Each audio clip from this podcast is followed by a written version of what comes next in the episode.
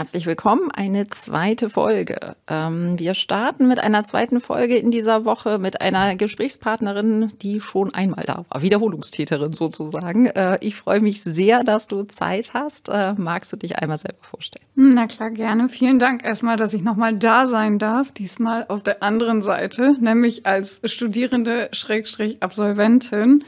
Ja, mein Name ist Kat Florian. Ich bin ähm, noch 40 und äh, schließe gerade mein Studium im Bachelor Wirtschaftspsychologie ab. Naja, und die Tatsache, dass du zum zweiten Mal da bist, heißt, es kann beim ersten Mal so schlecht nicht gewesen sein. Mir hat es mega Spaß gemacht und als ich dann hörte, dass du eine Reihe mit Absolventen planst, habe ich mir gedacht, komm, Sprich sie nochmal an. Zweiter Versuch, genau. Jawohl. ja, das ist wunderbar. Und äh, was hast du studiert? Ich habe Wirtschaftspsychologie studiert im Bachelor, ähm, eigentlich Teilzeit und bin jetzt aber nach knapp dreieinhalb Jahren tatsächlich schon fertig. Ja, wunderbar. Also auf der Zielgeraden sozusagen. Ja, deswegen auch hier und äh, deswegen wollen wir ein bisschen äh, Einblick nehmen in das, äh, was dich die letzten dreieinhalb Jahre im Studium beschäftigt hat. Gerne. Haben sich denn so Erwartungen, die du mit dem Studium verknüpft hast, äh, halbwegs vollständig oder so gar nicht erfüllt? Doch, ähm, ich muss dazu sagen, dass ich mich schon ganz, ganz lange mit dem Gedanken beschäftigt habe, zu studieren. Ähm, ich bin ja mit, oh Gott, damals war ich 37, glaube ich, als ich angefangen habe. Ähm, ich wusste schon immer, dass ich gerne irgendwas in Richtung Wirtschaft und Psychologie machen wollte. Und 2018 habe ich dann gesehen, dass die HFH den ersten Bachelor Wirtschaftspsychologie startet und dachte mir, hey, das könnte was für dich sein. Da vereinst du beide Welten miteinander, weil ich komme ursprünglich aus der Wirtschaft und hatte aber mich für die psychologischen Komponenten, die dahinter stecken, schon immer interessiert und wollte es gerne miteinander verbinden. Und da muss ich auch wirklich sagen, dass die Splittung von wirtschaftlichen Modulen und psychologischen Modulen sehr ausgewogen war in dem Studium und dass ich auch wirklich sinnvoll Dinge direkt mit dem Praxisalltag verknüpfen konnte. Das hat es mir wirklich erleichtert, weil ich muss auch gestehen, dass das ähm, neben dem Job echt hart sein kann, so ein Studium durchzuziehen. Und wenn man dann schon feststellt, wofür man es tut und dass man es auch anwenden kann, dann ist das auf jeden Fall ein Motivator, weiterzumachen. Ja, das ist auch vielleicht nochmal ein ganz spannendes Thema. Also du hast Vollzeit gearbeitet, nebenbei sozusagen, hast also versucht, irgendwie Studium und Vollzeitjob und ein wie auch immer noch geartetes Privatleben unter einen Hut zu bringen. Privat was? also rein theoretisch äh, gibt es ja sowas auch noch. Ja, ähm, und ich weiß nicht, ob das Menschen leichter fällt, wenn sie noch jünger sind und gerade aus dem schulischen Alltag ähm, gerade erst raus oder auch aus dem Berufsschulalltag, Ausbildungsalltag, was auch immer man vorher gemacht hat. Ob es denen leichter fällt, ähm, mir ist es super schwer gefallen, weil ich war zu dem Zeitpunkt, als ich angefangen habe, 17 Jahre fest mit beiden Beinen im Berufsleben und habe dann mein Privatleben komplett umgestellt. Ähm, ich bin vorher Pferdebesitzerin gewesen und jeder, der ähm, mal Pferde besessen hat oder mit der Pferdewelt in Kontakt gekommen ist, weiß, wie wahnsinnig zeitintensiv das vor allem ist. Und ich wusste, ich kann nicht Pferd und Studium machen. Also ich musste mich für eins entscheiden. Und dadurch, dass ich aber schon so ewig lange studieren wollte und mich unbedingt weiterentwickeln wollte, habe ich mich dann dafür entschieden, beide Pferde abzugeben und ähm, wirklich mich voll auf das Studium zu konzentrieren. Natürlich neben dem Job, aber auch da irgendwie schon ein bisschen realistisch mit 37. Ähm, du kannst nicht auf allen Hochzeiten gleichzeitig tanzen. Das hat sich auch gut bewährt, das muss ich ehrlich sagen. Ob schon es mir anfangs unheimlich schwer gefallen ist, in diesen Lernrhythmus reinzukommen. Mein Abitur war zu dem Zeitpunkt schon gefühlte Jahrhunderte her. Auch meine berufsschulalltäglichen Dinge waren schon ewig her. Daher musste ich komplett neu reinkommen, mich mit ganz vielen Menschen beschäftigen, die zum Teil deutlich jünger waren als ich. Ähm, das hat mich wirklich vor viele Herausforderungen gestellt. Zu meiner Zeit gab es damals noch die Einführungsveranstaltungen in Präsenz. Das hat gut getan. Ich bin auch mit drei Leuten tatsächlich bis zum Ende des Studiums noch vernetzt. Und ähm, das kann ich auch wirklich nur jedem raten, ob jetzt Einführungsveranstaltungen online oder offline, auf jeden Fall wahrnehmen, weil es ist super wichtig, Kontakte zu Gleichgesinnten zu knüpfen, gerade weil man viele dabei hat, die Vollzeit arbeiten gehen und das Studium nebenher machen und die ganz genau wissen, mit was für alltäglichen Struggles man sich da so beschäftigt und ähm, die einen von Zeit zu Zeit auch immer wieder motivieren, weiterzumachen. Und wenn du jetzt dann ganz fertig bist, gibt es dann wieder Pferde? Oh, ich habe lange überlegt. Ähm, ich werde das sehr wahrscheinlich nicht von vornherein machen. Ich weiß auch ehrlich noch nicht, ob ich überhaupt irgendwann wieder Pferdebesitzerin bin. Ähm, ich habe seit zwei Jahren einen Hund und ähm, bin da auch wahnsinnig glücklich mit. Ähm, ich glaube, dass die Pferde für mich erstmal ad acta gelegt sind, vielleicht nochmal irgendwann wieder raufhüpfen, aber in meinen eigenen Besitz übergehen, ich glaube nicht. Dafür hat das Studium auf jeden Fall sehr viel Entwicklungsmöglichkeiten mit sich gebracht, denen ich auch gerne noch nachgehen möchte. Aber das heißt, wenn du jetzt so, so zurückblickst und sagst, äh, ich gucke jetzt mal auf die dreieinhalb Jahre, gab es da irgendwas, was dich so richtig begeistert hat, wo du gesagt hast, ja, das ist irgendwie so ein, so ein Thema oder so ein inhaltlicher Schwerpunkt, den du richtig spannend fandst? Ah, das ist eine schwere Frage. Ähm, ich glaube, davon gab es mehrere. Wir haben im ersten, zweiten, dritten, oh Gott, ich weiß schon gar nicht mehr wann. Irgendwann halt. In einem der ersten Semester, sagen wir es mal so, ähm, hatte ich das Modul Projektmanagement belegt. Und ähm, da haben wir in einem Team an einem Thema gearbeitet, was sehr praxisnah war und wo wir uns dann eben halt auch außerhalb der normalen ähm, Vorlesungszeiten mit beschäftigen mussten, wo wir uns also verabredet haben und daran weitergearbeitet haben. Und zum Schluss wurde das Modul auch wirklich von uns allen mit sehr gut bestanden. Und das war so ein toller Teamerfolg. Ähm, da habe ich bei mir gedacht, das hat mir jetzt unglaublich viel gegeben. Das ist einer der Motivatoren, von denen ich gerade meinte, dass die ganz wichtig sind in einem Studium, dass man neben dem Job macht, dass man die auf jeden Fall mitnimmt und solche Momente halt auch zelebriert. Das hat mir sehr viel gegeben. Viele von den psychologischen Modulen, die ähm, mit Hausarbeiten belegt sind, ich musste mich unheimlich reinfuchsen, überhaupt in die Thematik Hausarbeiten wissenschaftlich zu schreiben. Ich wusste vorher überhaupt nicht, was das ist. Musste mich damit auch wirklich auseinandersetzen, bis ich das dann mal gefühlt zumindest auf der Pfanne hatte. Ähm, aber auch das hat mir sehr viel Spaß gemacht, wenn man dann so punktuell recht tief in ein Thema einsteigt, auch wenn es noch kein Vergleich ist zur Bachelorarbeit. Aber dieses tiefer in ein Thema einsteigen, mit dem man sich dann beschäftigt, weil man sich damit beschäftigen möchte, das gibt einem auch unheimlich viel. Man hat das Gefühl, man entwickelt sich innerhalb dieses Studiums auf so vielen Ebenen weiter, nicht nur für sich persönlich, sondern eben halt auch durch die ganzen Transferleistungen, die mit da dran hängen, dass man immer wieder das Gefühl bekommt, das hat einen Sinn, was ich hier tue der geht auch über das hinaus, was für mich selber sinnvoll ist, sondern ich schaffe damit auch einen Mehrwert für andere. Das hat mir unheimlich viel gegeben. Aber so eine schöne Erkenntnis, wenn man feststellt, dass so ein Studium auch einen Sinn hat. Also finde ich, glaube ich. Ich finde das super, ja. ähm, ich, hatte das, ich hatte das erhofft, habe dabei aber während des Studiums gar nicht drüber nachgedacht, dass das irgendwie auch sinnvoll sein sollte. Es hat sich einfach so ergeben. Also den Dingen auch ihren Lauf lassen und sich nicht so vehement an, an irgendetwas festklammern, hat mir auch wirklich viel geholfen. Das, ja, da muss man einfach ehrlich sein.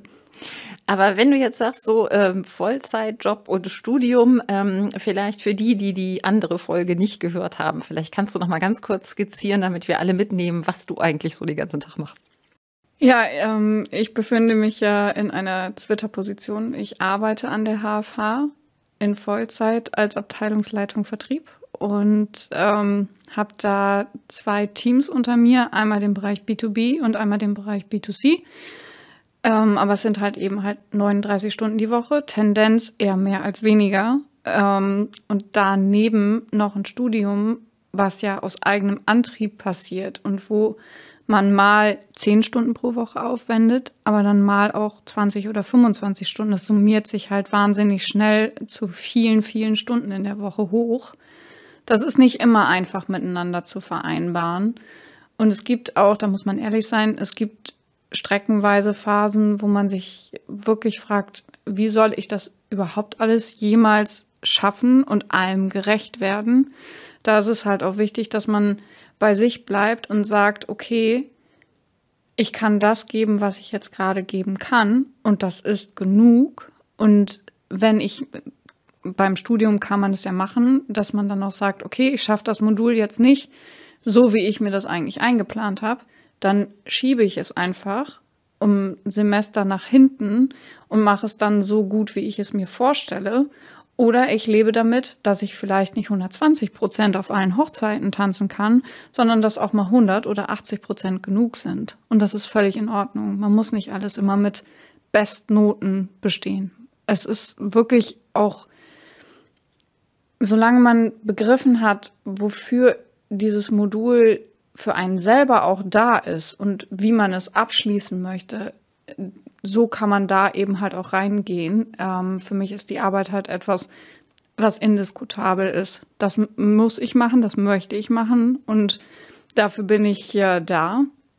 Da muss ich halt an anderer Stelle Abstriche machen. Und zum Glück habe ich das, glaube ich, ganz gut hingekriegt, wenn ich mir das so angucke. Aber das, das hört sich auch nach einer sympathisch-pragmatischen äh, Einstellung zum Studium an. Ähm, das musste ich lernen. Und da hat es, glaube ich, auch geholfen, dass ich schon 37 Jahre alt war, als ich angefangen habe, weil ich weiß ganz genau aus dem Leben heraus, ja, jetzt klingt das vielleicht, als wäre ich 80, aber gut, weiß jeder, bin ich nicht. Ähm, du kannst nicht immer zu jeder Tages- und Nachtzeit 150 Prozent geben. Und ich bin tendenziell jemand, der sehr ehrgeizig ist und der am liebsten eben diese 150 Prozent überall reinschmeißt. Aber am Ende des Tages muss man dann noch sagen, das geht nur über einen begrenzten Zeitraum gut. Und irgendwann musst du dann halt feststellen, okay, ja, ich habe zwar 150 Prozent reingeben wollen, aber ich bin bei 80 gelandet und es war trotzdem gut. Also man macht schon Klimmzüge am eigenen Charakter. Man merkt schon recht schnell, was geht und was nicht geht. Aber ich finde das ganz spannend. Ich habe mich kürzlich mit einem Absolventen meines Studiengangs äh, unterhalten, also Master Management im Gesundheitswesen. Und der hatte erzählt, er wäre Vater geworden, hätte ein Haus gebaut und das Studium abgeschlossen. Und dann habe ich gefragt, weil ich dachte so, Chapeau, was war denn, was war die größte Herausforderung? Und es war tatsächlich nicht das Studium. Es war auch nicht das Vaterwerden. Das hatte mich jetzt nicht so überrascht, ähm, sondern es war tatsächlich der Hausbau, weil er sagte, durch ähm, Ukraine-Krieg, äh, Fachkräftemangel, Inflation, geänderten Finanzierungsbedingungen etc pp. sind die halt in die denkbar ungünstigste Phase sozusagen gerutscht. Und er sagte, das wäre das gewesen, was ihm am meisten Kopfzerbrechen, am meisten ähm, ja, schlaflose Nächte bereitet hat. Und ich erzähle das in jeder Online-Info-Veranstaltung immer, weil ich finde, also ich finde das total in Ordnung, wenn jemand ehrgeizig ist. Ich schätze das sehr, auch bei meinen eigenen Kindern. Aber ich finde es immer ganz wichtig, dass man auch mit einem realistischen Blick, mit einem gewissen Pragmatismus drauf guckt und sich bewusst ist, das dankt einem unter Umständen nicht keiner. Man kann es nicht ewig durchhalten und das Leben hält deutlich mehr Herausforderungen unter Umständen für uns bereit als ein Studium. Und wir sind ja auch nicht alle mit den gleichen Startvoraussetzungen dabei. Ne? Es ist ja was ganz anderes, wenn jemand lange aus dem Lernprozess raus ist, wenn jemand zu Hause drei kleine Kinder alleine zu versorgen hat, wenn jemand Vollzeit nebenbei arbeiten muss. Das heißt, es sind ja ganz unterschiedliche Startbedingungen. Und deswegen ist, glaube ich, ganz wichtig, so wie du das so schön formuliert hast, dass man dabei sich bleibt und nicht permanent guckt, was haben die anderen geschrieben, wie weit sind die anderen und ne, diese ganzen Dinge, sondern wirklich sich dessen bewusst ist, dass man eben selber für sich da seinen Weg finden muss und der kann eben ganz, ganz unterschiedlich sein. Ja, also sich auch bewusst machen, das Studium ist nicht deine Existenz. Das ist Teil davon. Du möchtest, dass ähm, dein Abschluss ein Teil deiner Existenz wird. Aber zum Beispiel ein Hausbau, da hängt ja nicht nur, also in den meisten Fällen zumindest, denke ich, habe noch keins gebaut, aber hängen da nicht nur ich dran, sondern eben halt auch eine Familie Und das ist existenziell. Das ist ähm, ein Studium nicht, also zumindest in meinen Augen nicht. Und wenn man an den Punkt kommt, an dem man sich mit anderen vergleicht, das ist sicherlich zu einem Teil ähm, manchmal motivierend, aber da die Balance zu halten, dass es nicht demotivierend wird und einen runterzieht und in diesen Leistungsdruck reintreibt, aus dem man dann relativ schlecht wieder rauskommt, ich glaube, da die Balance zu halten, ist wahnsinnig wichtig und dann sich auch zu einem gewissen Teil mal ein bisschen abzuschotten und auch realistische Gespräche mit Kommilitonen zu führen, die in der gleichen Situation sind wie man selber, die sprich auch Vollzeit arbeiten und das Studium nebenher machen. Wie machen die das? Wie kriegen die das auf die Kette? Da kann man auch gute Impulse mitnehmen, was jetzt zum Beispiel Resilienz angeht oder was auch sich in einem gewissen Punkt abgrenzen angeht und den eigenen Leistungsdruck nicht so überhand nehmen zu lassen. Naja, man muss natürlich auch immer ehrlicherweise sagen, jede Prüfung, ob das Abitur, das Studium, was auch immer, es ist am Ende des Tages eine Eintrittskarte für das eine oder für das andere. Es ist weder ein Beleg für besonders gute Leistung, wenn man es besonders gut abgeschlossen hat, noch irgendwie eine Katastrophe, wenn es nicht die Zahl vorm Komma gab, die man sich vorgestellt hat. Weil ich habe in meinem Leben wirklich Leute mit einem Eins vorm Komma gesehen, wo ich dachte, wie haben die das denn gemacht? Und Leute mit einer anderen Zahl vorm Komma, wo man dachte, Mensch, die sind eigentlich super. Das heißt, es ist eine Momentaufnahme. Und ich habe zum Beispiel selber vorm zweiten Staatsexamen zwei Todesfälle innerhalb einer Woche gehabt in der Familie und habe dann zweite Staatsexamen geschrieben so. Und ähm, es gibt einfach Phasen im Leben, wo man dann vielleicht nicht das abrufen kann, was man abrufen könnte unter optimalen Bedingungen. Aber wir haben nun mal nicht immer alle nur den ganzen Tag optimale Bedingungen. Und auch das gehört finde ich irgendwo dazu. Und deswegen ist mir das auch immer so wichtig, den Leuten auch so ein bisschen diesen diesen persönlichen Druck zu nehmen, immer alles in vorgegebener Zeit mit einer Eins vorm Komma und was weiß ich wie abzuschließen. Also ich zum Beispiel habe den langweiligsten Lebenslauf, den man sich vorstellen kann. Es gibt definitiv niemanden, der einen langweiligeren Lebenslauf hat als ich. Definitiv nicht, bin ich mir hundertprozentig sicher. Und wahrscheinlich ist das auch die Erklärung dafür, warum ich so viel Sympathie für Leute habe, die mal so ein bisschen rechts und links geguckt haben und das nicht so alles immer in weniger Zeit als vorgegeben mit einem Ergebnis irgendwie abgeschlossen haben. Und ich glaube, auch das müssen wir hier oder versuchen wir hier zumindest unseren Hörerinnen und Hörern zu vermitteln, dass das eben auch dazu gehören kann. Ne? Und das ist das Leben. Das klingt so abgedroschen, aber das ist tatsächlich so. Ja. Was hast du für Pläne jetzt, wo du auf der Zielgeraden bist? Jetzt oh. wird es ja richtig spannend bei dir. Ja, ähm, ich habe immer gedacht, ich wüsste das in Stein gemeißelt. Ähm, Ziele, Pläne, schwierig, Wünsche auf jeden Fall. Ähm, ich möchte wahnsinnig gerne irgendwann als ähm, hundegestützter Coach arbeiten und Nachwuchsführungskräfte auf ihrem Weg begleiten mit den Struggles, mit denen sie sich so beschäftigen müssen. Ganz explizit Mitarbeitende, die vom, Kolleg vom Kollegen, von der Kollegin zur Führungskraft werden. Ähm, das habe ich selber damals mal in einem Unternehmen erlebt. Also ich kenne den Hintergrund des Ganzen und weiß, wie, wie man sich da fühlt und würde ganz gerne die Menschen denen es auch so geht, auf dem Weg begleiten. Das ist ein ganz großes Ziel von mir. Und ähm, womit ich mich auch wahnsinnig gerne verstärkt beschäftigen möchte, sind ähm, Veränderungsprozesse. Also tatsächlich Change Leadership. Was äh, geht damit einher? Was wird von guter Führung erwartet? Was wird auch von Führungspersönlichkeiten in Veränderungsprozessen erwartet? Und wie gehen sie wertschätzend mit ihren Mitarbeitenden um, um sie eben halt auch im Unternehmen zu halten. Das ist ähm, ein ganz großes Thema, mit dem ich mich gerne danach beschäftigen möchte. Also im weitesten Sinne Organisationsberatung, Change Management. Genau.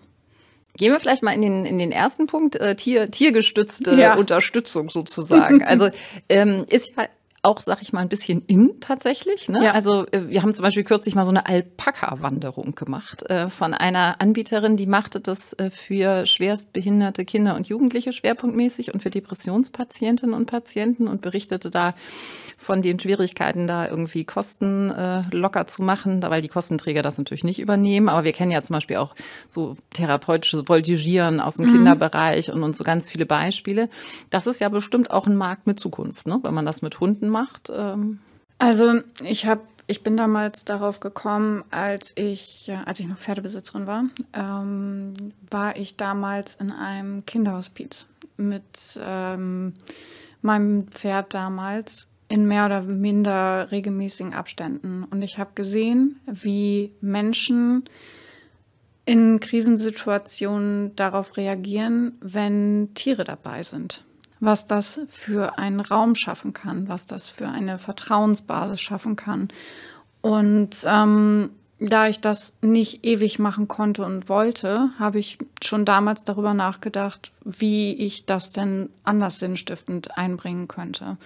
Das ist auf jeden Fall ein Teilaspekt von mir, der sich mit dem Studium jetzt auch nochmal stark verstärkt hat, der aber vorher schon da gewesen ist. Ähm, und ja, das ist sicherlich in, aber es hat auch bestimmt einen Grund, warum das in ist. Ähm, und ich glaube, dass Tiere nochmal etwas ganz anderes an Ansatz vermitteln können, als wir das alleine als Coaches machen könnten. Ja, also ich lange Jahre geritten ähm, und jetzt seit zwei, drei, also seit Corona eigentlich nicht mehr. Und ich fand das immer total faszinierend, wie sehr ein Pferd einen spiegelt. Das, was man auch vielleicht gar nicht sehen will, so, ne? Also die, mhm. ohne Rücksicht auf Verluste. Und ich kann mich erinnern, dass ich vor ja, ungefähr vor zehn Jahren bin ich mal mit Seelöwen geschwommen und äh, kann mich nicht erinnern, solange ich aktive Erinnerungen pflege, dass ich jemals einen derartigen äh, Endorphinausstoß wirklich gespürt habe. Ne? Es war saukalt, man hatte dann so ein, so ein Shorty da irgendwie an, zog den irgendwann aus und zu Hause habe ich also eine halbe Stunde in einer heißen Badewanne gelesen und gezittert wie Espenlaub, habe es aber überhaupt nicht gemerkt in dem Moment, weil ich es so großartig fand. Also äh, ich glaube, da passiert tatsächlich ganz viel in so einem Körper und ich glaube, dass, dass Tiere einfach aufgrund dessen, dass sie so wahnsinnig so sympathisch sind, jedenfalls die allermeisten, jedenfalls die, mit denen man diese Tier-Coaching-Geschichten ähm, macht, eben auch so, so positiv wahrgenommen werden. Ne? Mhm, also sie spiegeln dich halt mhm. und ähm, du kannst überhaupt nichts dagegen machen und du, also es ist eigentlich wirklich so, dass du dich nach einiger Zeit darauf einlässt, weil es völlig, völlig ungesteuert passiert.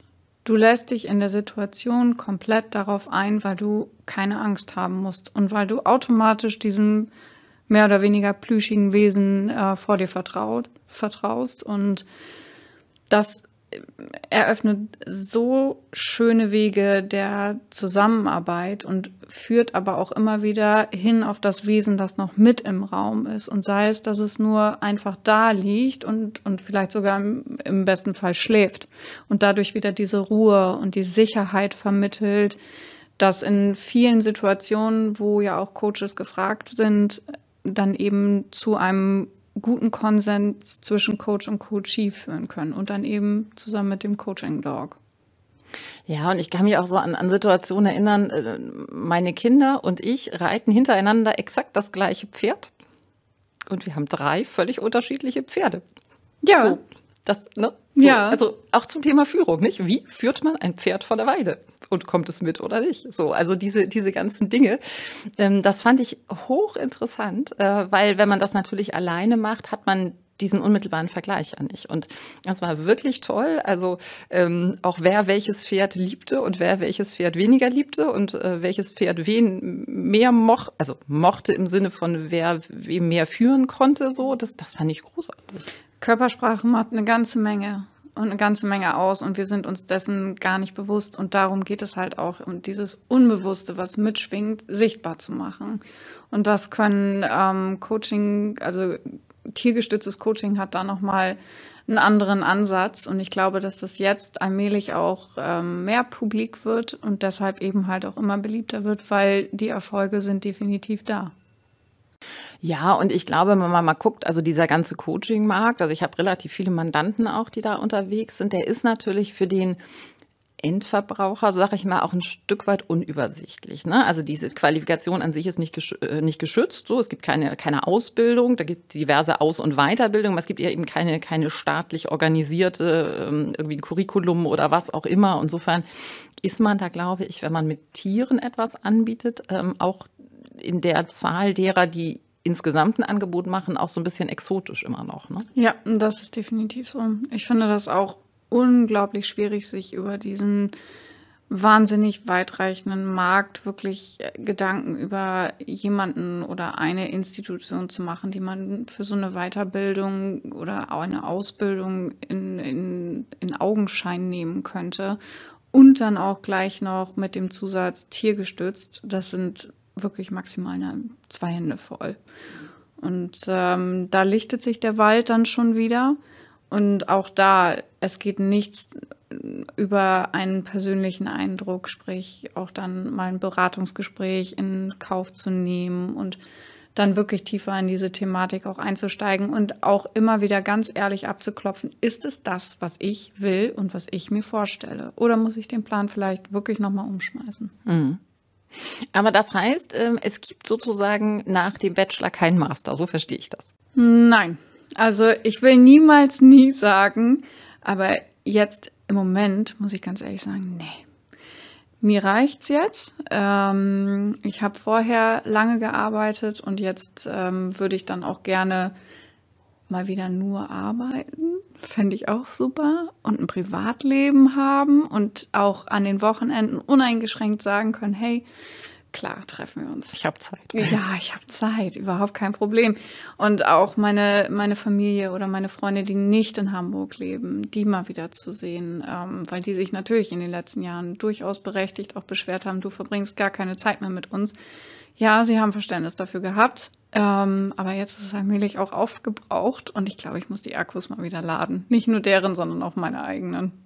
Naja, und auch das können wir hier ja einfach mitgeben. Es muss auch nicht immer der Master sein. Ne? Es gibt auch einfach äh, ganz viele gute Gründe zu sagen, ich habe den Bachelor absolviert und das ist für mich, für meine Lebenssituation völlig fein und da muss es jetzt eben nicht noch eine einen weiteren Weg in einen Masterstudiengang geben? Man muss gar nichts, ähm, außer wirklich glücklich mit dem sein, was man tut. Und es ist auch völlig in Ordnung, dann zu sagen, okay, ich habe das jetzt gemacht, ich bin glücklich damit, ich kann mir vielleicht noch das und das vorstellen. Das muss nicht zwingend jetzt sofort sein, sondern es kann auch irgendwann mal sein, weil unsere Möglichkeiten sind mittlerweile echt nicht mehr zeitlich limitiert. Das müssen wir nicht mehr. Mhm. Ich würde gerne noch eine Frage stellen. Und zwar hast du ja so in, in Richtung Führung und, und Change Management und so. Ich will mal ganz kurz eine Situation äh, schildern. Ich war in London über Silvester ähm, und äh, steige ins Flugzeug. Ähm, Türen gehen zu, die Maschine rollt langsam los pünktlich, sehr erstaunlich, am ersten, ersten, aber egal. Und ähm, dann kommt der Pilot und sagt äh, den üblichen Salmon, ne, wo man ja sowieso nur noch äh, mit einem Ohr, wenn überhaupt, zuhört und sagt dann, wir erwarten Turbulenzen und ähm, wir weisen Sie jetzt schon darauf hin, dass Sie verpflichtet sind, sich während des gesamten Fluges ähm, angeschnallt sitzen zu bleiben. Ähm, wir gehen nicht davon aus, dass wir die Anschnallzeichen äh, ausmachen können. Mhm. So. Und ich fand es so, also ich bin ja nun kein Psychologe, aber ich fand es so dermaßen daneben. Weil, was passierte? Nicht nur in meiner Reihe, sondern auch in den Reihen vorher und hinterher alle so. Äh. Und man hat wirklich gemerkt, die Leute saßen, ja, ich will nicht sagen verkrampft, aber sie saßen angespannt da und warteten auf die Turbulenzen, die jetzt nach meinem persönlichen Empfinden, aber das empfindet natürlich auch jeder anders, jetzt nicht bedrohlich waren. Aber ich kann mir vorstellen, wenn ich sowieso latente Flugangst habe und ich kenne ganz viele Leute, die sagen, ich habe jetzt nicht Panik, wenn ich ins Flugzeug steige, aber ich gehöre auch nicht zu denen, die gerne fliegen. So, mhm. und, und diese Leute, glaube ich, wenn ich jetzt schon weiß, oh Gott, ich habe jetzt anderthalb Stunden, sind es ja Gott sei Dank nur, ne, habe ich jetzt vor mir und da ruckelt das jetzt ohne Ende und da kriege ich vielleicht auch Angst.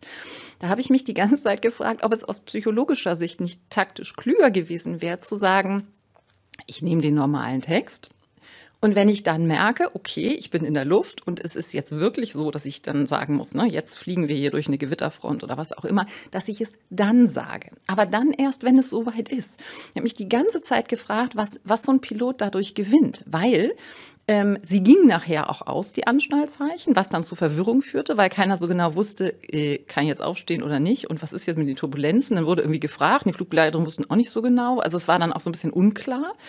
Und das hat mich so an so viele Führungssituationen erinnert, wo man, wo man so alleine gelassen wird in diesem, was gilt denn jetzt eigentlich? Und aus meiner persönlichen Erfahrung ist es ja immer so, Menschen wollen Orientierung, sie wollen Führung, sie wollen klare Ansagen. Und da würde ich jetzt gerne mal die Frage an dich als Expertin War, war, war, das taktisch klug oder ist meine Intuition zu sagen, hätte ich anders gemacht? Richtig. Mm, also da merkt man halt, dass Kommunikation ein absoluter Schlüssel ist, ähm, aber eben super individuell. Es gibt dich, die das gerne erst dann gewusst hätte, wenn tatsächlich Turbulenzen auftreten. So nach dem Motto, setz dich hin, schnall dich an und bleib angeschnallt. Jetzt sind Turbulenzen da. Es gibt aber auch andere, die da planerischer vorgehen. So nach dem Motto, okay, alles klar, ich weiß.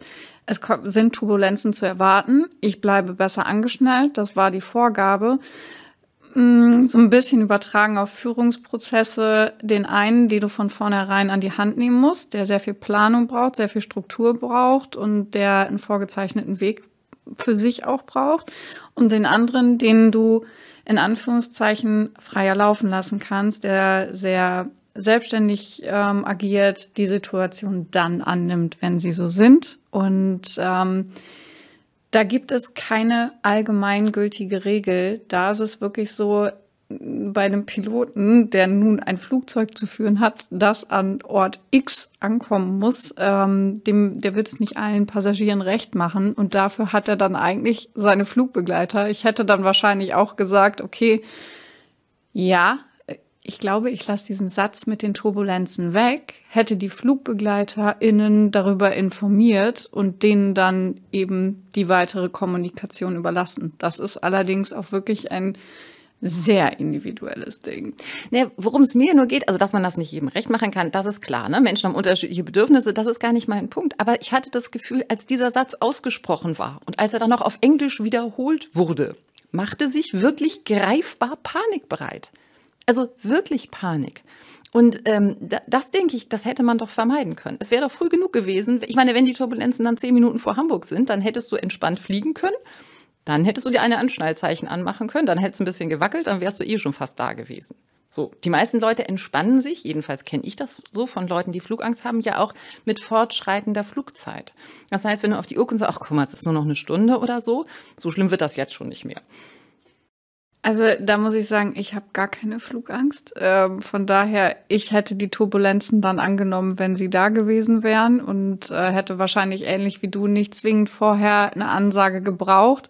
Aber Leute, die anderthalb Stunden schon unglaublich unangenehm finden und wissen wollen, was auf diesem Flug passiert und die dann wahrscheinlich maximal erschreckt sind, wenn dann auf einmal mittendrin die Anschnallzeichen losleuchten und sie dann die Ansage bekommen, ach ja, Turbulenzen, hinsetzen, angeschnallt bleiben, dann ist die Panik äh, in dem Moment wahrscheinlich noch viel schlimmer, als wenn sie dann in Anführungszeichen so ein bisschen verkrampft schon vor dem Start in ihren Sesseln sitzen. Also ich glaube tatsächlich, dass man es da nicht allen recht machen wird und dass es da auch kein Patentrezept gibt. Okay, schade. Das hätte ich mir jetzt so gewünscht. Aber gut. Tut mir leid. Sehr diplomatische Antwort. Patentrezepte wirst du nicht finden. Jeder, jeder ist anders und ähm, von daher auch diese Gelassenheit, diesen Situationen zu begegnen und sie nicht zwingend sofort vorzeichnen zu wollen, sondern das zu nehmen, was man vorfindet. Ich glaube, das ist schon, vielleicht ist das ein Patentrezept. Ich habe meinen Kindern mal am Anfang, als sie noch klein waren, immer beigebracht, äh, Turbulenzen, also da, da ist im Prinzip gar nicht viel los. Und also, solange, ich habe immer gesagt, also solange die Flugbegleiter und Flugbegleiterinnen noch den, den, ähm, das Bordbistro machen und solange es noch den Bordverkauf gibt, so, da muss man sich gar keine Sorgen machen. Frühestens kann man anfangen, unruhig zu werden, wenn die sich irgendwann selber anschnallen müssen und das abbrechen. Das ging gefühlt zehn Jahre mindestens gut. Und dann ist es so, irgendwann kommt ja die Statistik, ne? irgendwann hatten wir da mal einen Flug, wo das der Fall war. Und meine Kinder erinnerten sich tatsächlich an meine Worte. Das kommt ja auch nicht so oft vor, aber da war es dann so. Nach dem Motto, ja, jetzt müssten die sich ja hinsetzen. Und dann äh, sagte ich, ja, dann wäre das jetzt wohl so. Ähm, die wollten ja auch keine blauen Flecken. Wir würden mal gucken, was passiert. Und dann waren die auch glücklich mit der Antwort. Aber da, das ist natürlich so, ne? wenn du immer sagst, oh komm, keine Sorgen, ne? solange ist, ich sag mal, Krankenwagen ist auch nicht so schlimm. Sorgen kann man sich machen, wenn der Notarzt kommen muss. Solange der nicht kommt, ist das alles noch erträglich. Und dann hatten wir tatsächlich mal privat eine Situation bei meinem Sohn, da musste der Notarzt kommen. Und dann wusste meine Tochter, okay, es war ernst, war es dann auch so. Aber wir hatten sozusagen für alle anderen Fälle, äh, wo man dann mal so einen Krankenwagen sieht, äh, weiß ich nicht, beim Unfall oder auch so, und dann irgendwie mal, dann, dann war immer so, okay, ist jetzt nicht, nicht äh, gut, da geht es jemandem auch nicht schlecht, aber es ist jetzt nicht immer gleich lebensbedrohlich. Ähm, das ging mir überhaupt nicht darum, irgendwas runterzuspielen, sondern es ging mir mehr darum, das so ein bisschen einzuordnen. Mhm. Da bin ich ja immer ein großer Freund von. Und ja, wenn dann so ein Notarzt im Wohnzimmer steht und man weiß, okay, der Bruder, der ist jetzt dann wohl doch lebensbedrohlich, lebensbedrohlich erkrankt, äh, dann äh, darf man ja auch panisch sein oder Angst haben oder sich Sorgen machen oder alles gleichzeitig. So, das fand ich, fand ich tatsächlich ganz spannend. Aber gut, mit dem Flug, äh, ich, ich werde das mal weiter beobachten beim nächsten Mal, wenn ich fliege. Kannst, kannst ja mal anrufen. Ich werde, ich werde an dich denken. Cat, was mache ich denn jetzt? ich kann ja sowieso nichts machen. Ich, ich sitze da dann immer und denke so, oh. Und ich beneide immer meinen Mann. Der gehört tatsächlich zu den Leuten, du setzt ihn in ein Flugzeug der sitzt noch nicht und schläft. Das macht mich wahnsinnig. Ich kann nicht schlafen im Flugzeug. Ich kann überhaupt nicht schlafen im Flugzeug. Es geht einfach nicht. Ich kann auch nicht in der Bahn schlafen. Ich schlafe eigentlich nur in meinem eigenen Bett. Nein, so schlimm ist auch nicht. Aber ich kann im Flugzeug nicht schlafen. Aber der schläft immer. Der setzt sich wirklich hin, AirPods rein und zack, war's das. Äh, beneidenswert. Ja, das kann ich auch nicht. Das ist auch total praktisch für Langsteckenflüge. Weißt du, andere müssen sich irgendwie ein Schlafmittel organisieren, illegal. Ja. Und der ist einfach zack. Äh, äh, also der ist auch dann, den kann man auch nicht ansprechen. Also wenn man dann irgendwann gelandet ist, dann wird er auch automatisch natürlich wach, weil dann ist ja wieder Lärm und ne, wurschteln alle um einen rum. Aber ich weiß auch nicht, wie man das macht. Ich würde es gerne lernen. Vielleicht schaffe ich das irgendwann nochmal.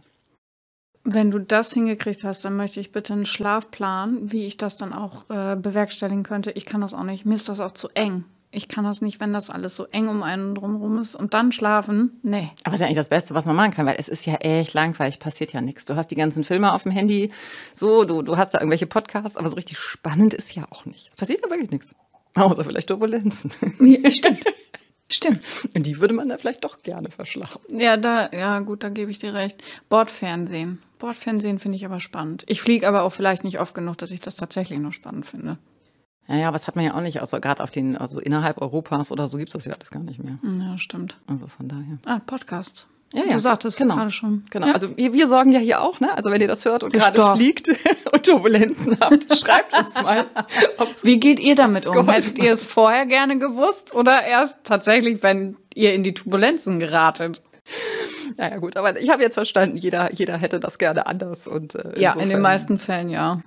Okay, dann äh, kommen wir auch langsam zum Ende. Magst du unseren äh, jetzt noch aktiv Studierenden noch irgendwas mit auf den Weg geben? Irgendein Motto, irgendein Tipp, irgendwas, wo du sagst, ja, das hat sich wirklich gelohnt, ähm, das, das hat mich wirklich weitergebracht, das hat mir geholfen? Also weitergebracht und geholfen hat mir auf jeden Fall der ähm, Austausch mit meinen Kommilitonen selbst wenn es nur ein, zwei, drei sind, das ist überhaupt nicht wichtig. Sorgt dafür, dass ihr Leute habt, die dasselbe in Anführungszeichen durchmachen, damit ihr euch von Zeit zu Zeit da austauschen könnt. Weil ihr werdet immer mal wieder das Gefühl haben, dass euer Umfeld euch nur begrenzt versteht. Und das tun sie tatsächlich. Und das ist auch ihr gutes Recht, genauso wie es euer gutes Recht ist, eben in dieser Situation zu sein. Ähm, also der Austausch mit den Kommilitonen, das kann ich nur raten. Und ansonsten, es, das klingt ein bisschen gemein, aber im Grunde genommen interessiert es dann später wirklich nur euch, welche Note da tatsächlich am Ende bei rumgekommen ist. Ja, macht es so gut, wie ihr wollt und wie ihr es könnt, aber bleibt pragmatisch dabei.